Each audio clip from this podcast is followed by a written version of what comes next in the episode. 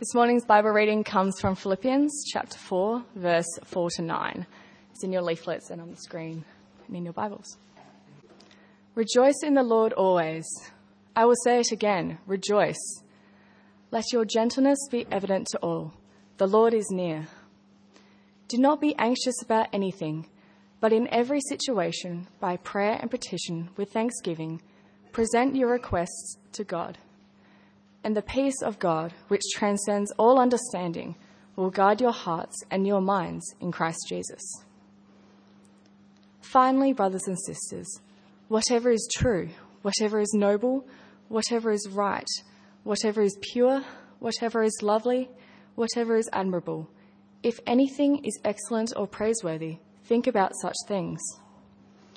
Whatever you have learned, or received, or heard from me, or seen in me, Put it into practice, and the God of peace will be with you. Well, thank you, Hannah. Good morning. For those who uh, don't know me, my name's Ellis Saxon. I'm one of the congregation here. I normally attend nine o'clock, and uh, every now and again, Cameron invites me to preach, which is a real privilege. I'm, just wondering about his motives this morning because it's the first week back as two uh, services, two sermons, and he invites me to preach. So, uh, hmm. we, uh, we continue this morning with another sermon from the series A Life Worth Living. And from today's reading, we hear Paul make a number of calls to the Philippians, which, which are just as applicable to us living 2,000 years later. Firstly, a call to rejoice, then a call for our gentleness, gentleness to be evident to all, followed by a call not to be anxious about anything, and although not quite as clear as the first three, a call to be holy. But before we touch on those and investigate those, please let me pray. Heavenly Father, we call on you to reveal yourself to us even more this morning through your word. Let us clearly see what your will is for us and help us not only to hear but to heed your teaching, your advice, so that our lives might become more like that of the Lord Jesus Christ. Father, we give you thanks and praise for changing our lives and enabling us to live in an ongoing relationship with you. Amen. now, Paul begins in verse 4 Rejoice in the Lord always. Now, come on, Paul. Be serious. You have got to be kidding, right? It's been a bad week. I've only got half my deadlines done at work. My car broke down on the freeway. One of the children have been ill. The other one fell out of a tree and broke their arm. The neighbour's dogs barked all night. I've got a headache. I haven't had breakfast. And you're saying, rejoice in the Lord always. Fair go. You can't be serious. You've got to be kidding. That's the last thing I feel like doing.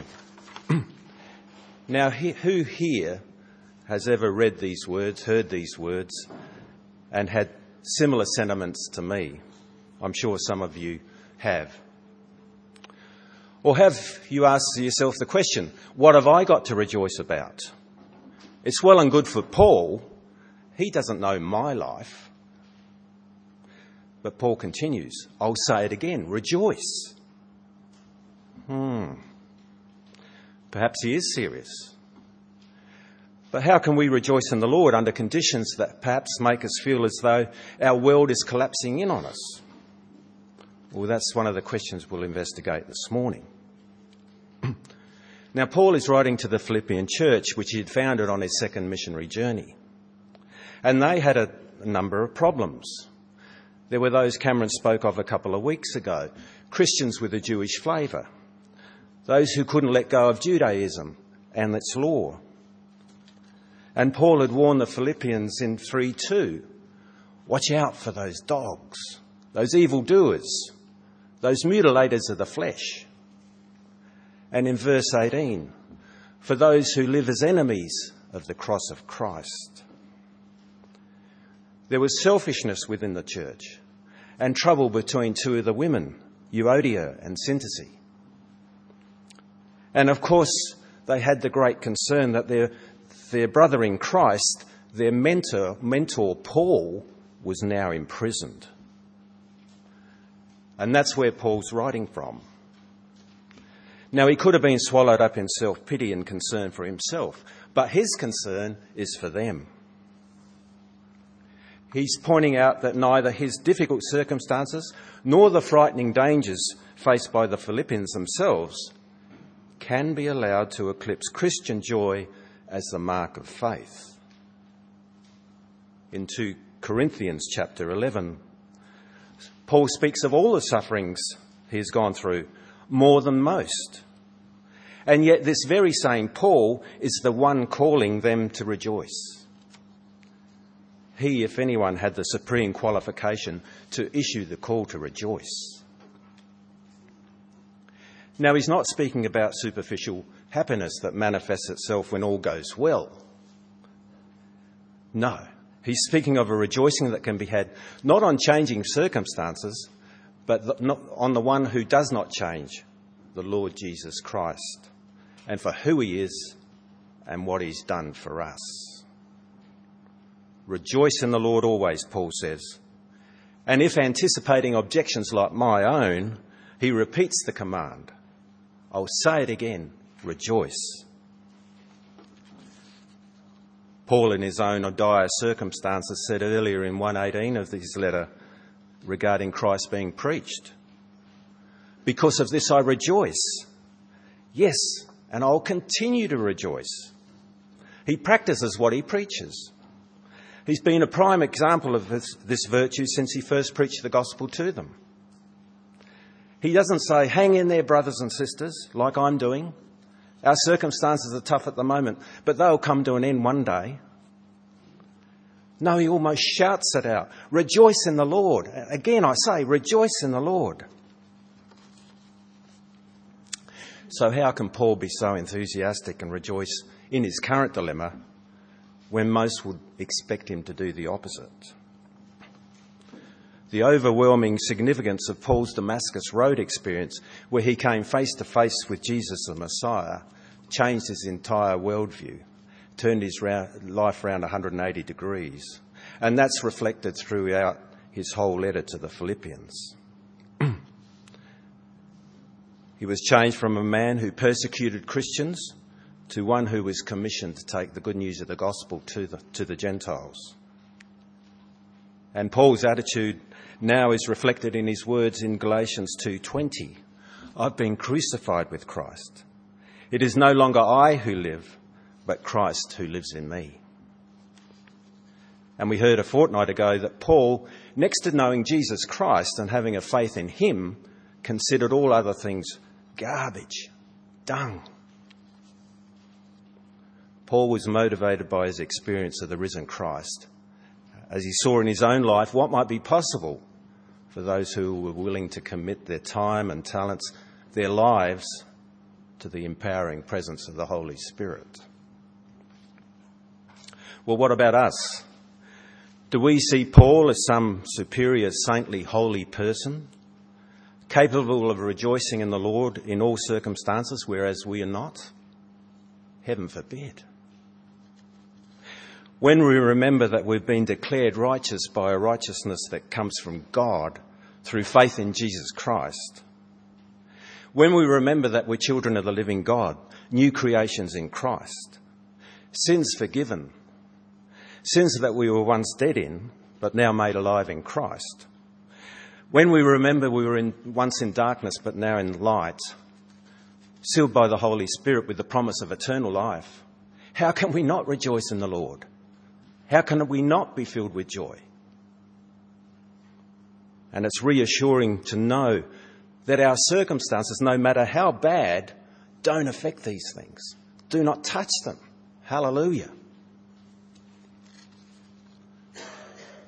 David says in Psalm 40, verses 2 to 3 He lifted me out of the slimy pit, out of the mud and mire. He set my feet on a rock and gave me a firm place to stand. He put a new song in my mouth, a hymn of praise to our God. David is doing exactly what we should be doing in the Lord, reflecting on what he has done for us. What was our slimy pit? How did he lift us out? Well, of course, he immersed himself in it to get us out. Praise be to God. Now, I know some of us here today suffer through a variety of negative situations, relationships, struggles, concerns. And it's difficult not to be affected by them. But listen to the comforting words of Acts 14:22. We must go through many hardships to enter the kingdom of God. And Don Carson, the theological writer, says these words on the subject.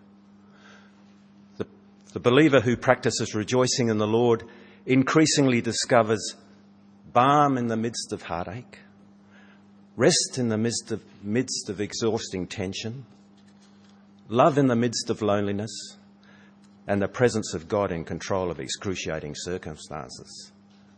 Such a believer never gives up the Christian walk. When we consider all that God has done for us in Christ, it's embarrassing but understandable that Paul needs to remind most of us, if not all of us, to rejoice in those things all of the time. Now, Paul makes clear the grounds of his rejoicing rejoicing in the Lord. No mention of style. We're not necessarily rejoicing in the Lord if we're boisterous and loud, uninhibited in a large hall, singing and swinging. Mind you, sometimes that might be completely appropriate. But our joy in the Lord may also be expressed in times of solemn silence, in tears of gratitude, or in sheer delight in times of prayer, perhaps in the singing of hymns, Christian music, preaching the gospel to oneself.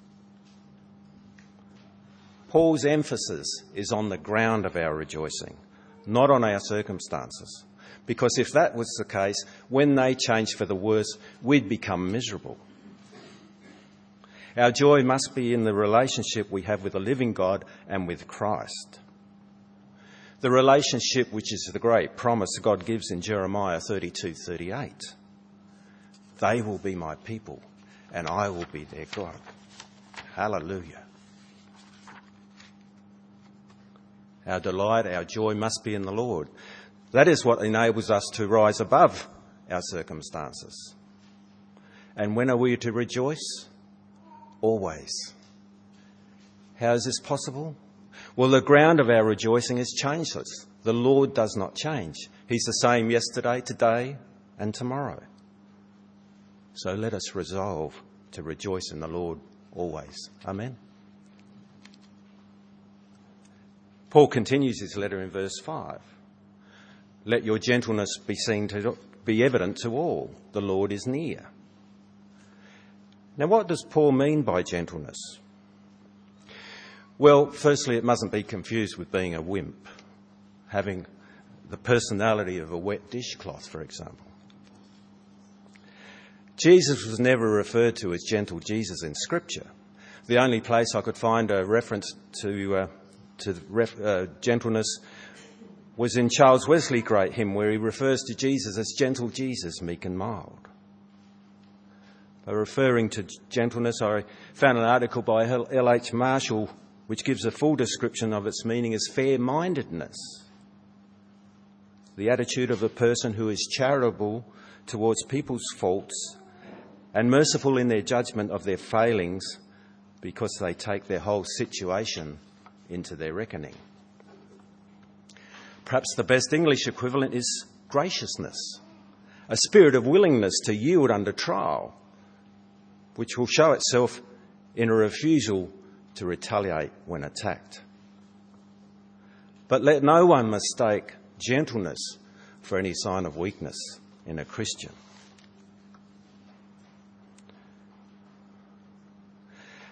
Paul's appeal for gentleness is defined by the following words to all.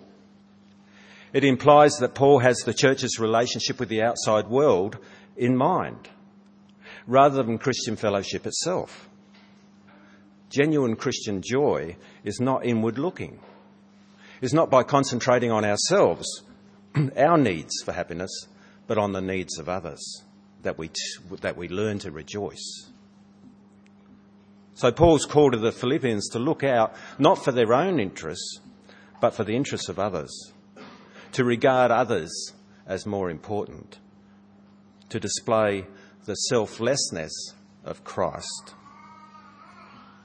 It ties in with our previous verse, if you think of it as the, out, the outshining of our joy in the Lord. It may appear difficult, but it's made possible by God's grace and the effect that it's had on our lives. Let our attitude be the same as that of Christ. Let us resolve to be known for our gentleness. Now, Paul continues the Lord is near. Now, scholars believe that this could have one of two meanings. Firstly, that he's coming back soon. So, in light of his impending return, there is more than a little incentive to be gentle and selfless. Or, secondly, and more likely, the Lord is near personally. He's not far off. And if that is the case, how can we possibly give ourselves over to self promotion, parading our virtues, being puffed up, proud? We need to let our gentleness be evident to all. Paul continues Do not be anxious about anything. Now, come on, Paul, you're doing it to me again. I now get the rejoice in the Lord always thing. But be anxious about nothing. Have you looked around the world in the last 24 hours, Paul? The threat of terrorism. We saw Jakarta this week. We saw Turkey. And what about the climate? That seems to have gone crazy. Like floods in England, droughts elsewhere, record temperatures in Adelaide. Closer to home, I've had trouble meeting my mortgage payments. I may lose my job next week. One of the children have been ill. And you say, don't be anxious about anything. How can you say that? Come on, get real. What's that? Read on, you say?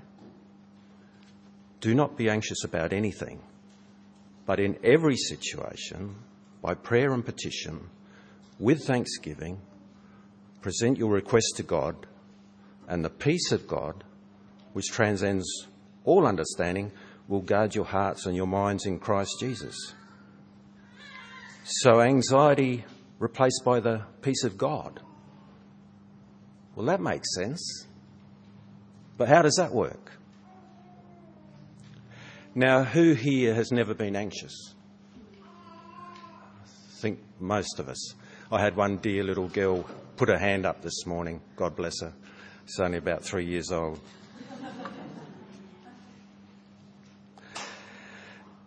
Firstly, this passage doesn't deny the existence of anxieties. It tells us what to do with them, it tells us how to overcome them.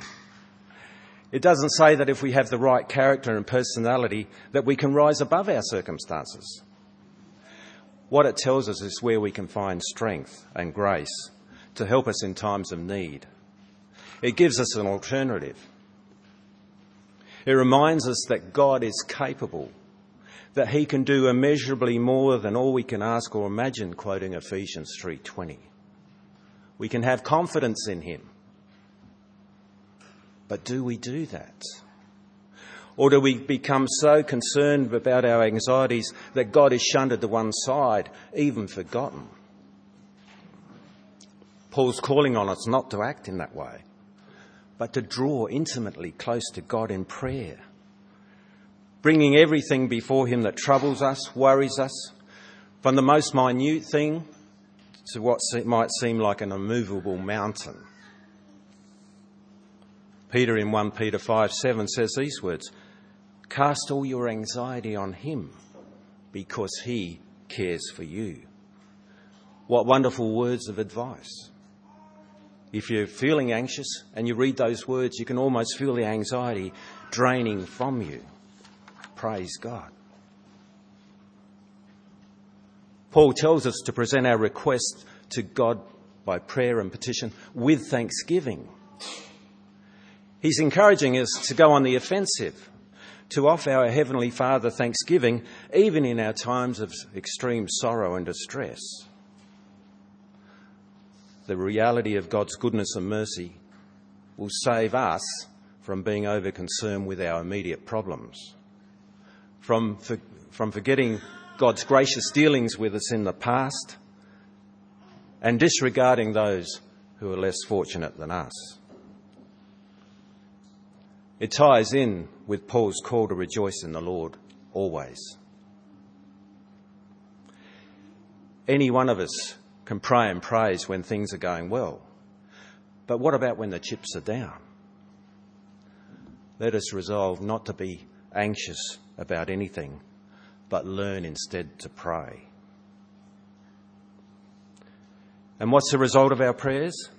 Paul continues The peace of God which transcends all understanding, will guard your hearts and minds in Christ Jesus.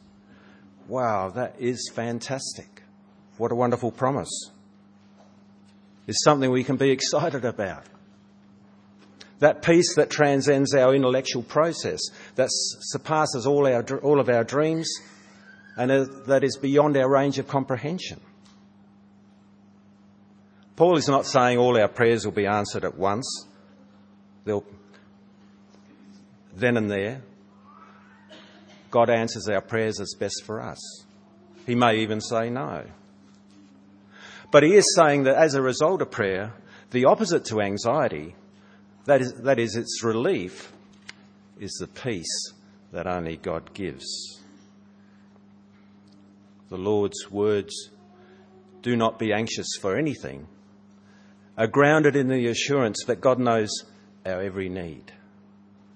And if you need to know more about that, if you're taking notes, you might like to jot down Luke 2:22 onwards and Matthew 6:25 onwards.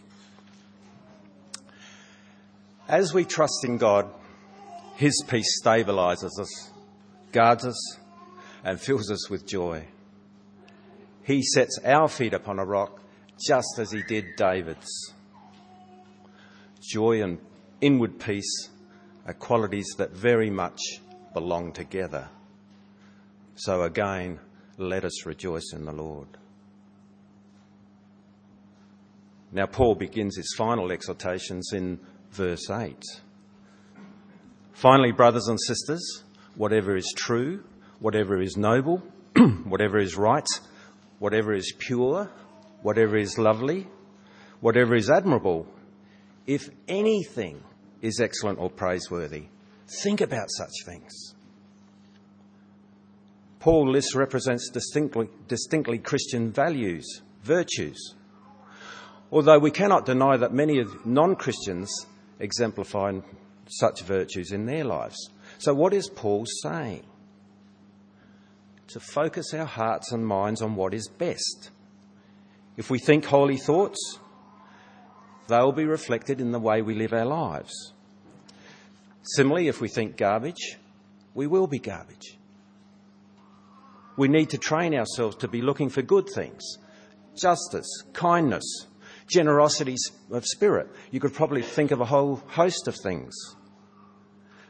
And out of those, we need to mine every situation for the positive, the good, and the worthy. There's a lot of junk out there. And it's easy to think and talk about the mundane, the boring, and the useless. From God's perspective, the real measure of an, individual's, of an individual lies in what we think, not in what we own, how we use our gifts, or the godly tasks we perform. And Paul knows that to replace any rubbish in our thoughts, we need an entirely different way of thinking a way that can be achieved by spending time with God, thoughtful time, meditative time in His Word. Romans 12:2 says, says this, Do not conform, conform to the pattern of this world, but be transformed by the renewing of your mind. Now, it's so easy to be consumed in other things, to be slack, lazy, drift from reading God's Word. But as Psalm 119, verse 11 says, I've hidden your word in my heart that I might not sin against you. It's wonderful, wonderful advice. And let's be encouraged to renew our minds, to think and meditate on God's word. Hide it in our hearts so that we will not sin. God's word and God Himself are the key to the things we've looked at this morning rejoicing, gentleness, not being anxious. And as we focus more and more on God and His character, so we celebrate the changes they bring to us. Now, Paul concludes whatever you've learned or received or heard from me or seen in me, put into practice, and the God of peace will be with you. Now, when I first read this years ago, I thought, gee, Paul, you've got a pretty high opinion of yourself.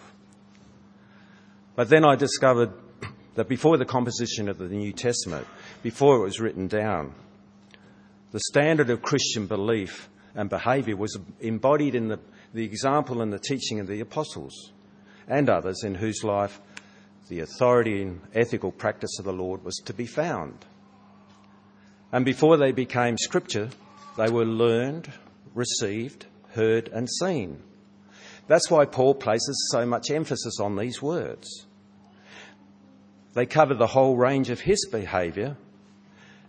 And as Cameron pointed out two weeks ago, Paul's external actions were blameless. He had every right to call on them to put those things into practice. Paul is modelling himself on the Lord Jesus Christ himself, and he's calling on us to do the same as if he's passing it down the line. He wasn't teaching them doctrine just for the sake of head knowledge. He's calling on them to live lives modelled on the patterns of apostolic examples and teaching that they had seen and heard. Paul had said just in the verse before in 317 join together in following my example brothers and sisters and just as you have us as a model keep your eyes on those who live as we do we would well do to heed Paul's call and emulate worthy, righteous Christian leaders whom we know. And if we put these things into practice, living holy, obedient lives, modelled ultimately on Christ Himself, not only will the peace of God be with us, as mentioned in verse 7, but the God of peace will be with us. What an extraordinary promise! What a wonderful promise. There's no higher blessing from God. Praise his name forever. Amen.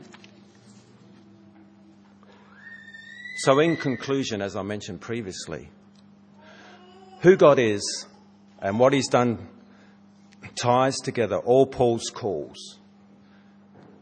Those calls, those commands, we've heard from him today.